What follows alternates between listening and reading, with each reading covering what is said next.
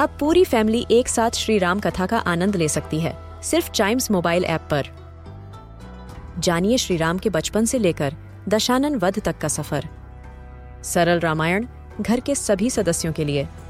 आज ही डाउनलोड करें चाइम्स मोबाइल ऐप एप्पल या गूगल प्ले स्टोर से।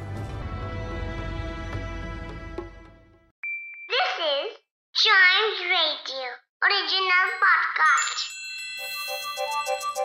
हर दिन की एक कहानी होती है।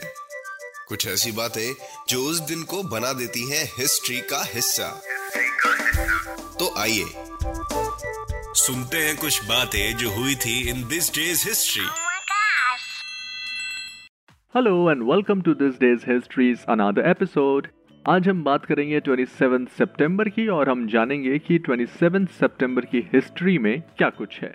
चलिए तो शुरू करते हैं। 1521 से 1821 तक स्पेन ने मैक्सिको पर 300 साल तक राज किया और फिर आज ही के दिन 1821 में मैक्सिको आज़ाद हुआ। वहीं 1907 में भगत सिंह का जन्म आज ही के दिन हुआ था। भारतीय राष्ट्रवादी आंदोलन के सबसे प्रभावशाली क्रांतिकारियों में से एक माना जाता है। वो कई क्रांतिकारी संगठनों के साथ मिले और उन्होंने भारतीय राष्ट्रीय आंदोलन में अपना बहुत बड़ा योगदान दिया था। वहीं आज के दिन 1932 में हिंदी सिनेमा के मशहूर डायरेक्टर यश चोपड़ा का जन्म आज ही के दिन हुआ था। यश चोपड़ा ने अपने जीवन में 50 फिल्म्स को डायरेक्ट किया।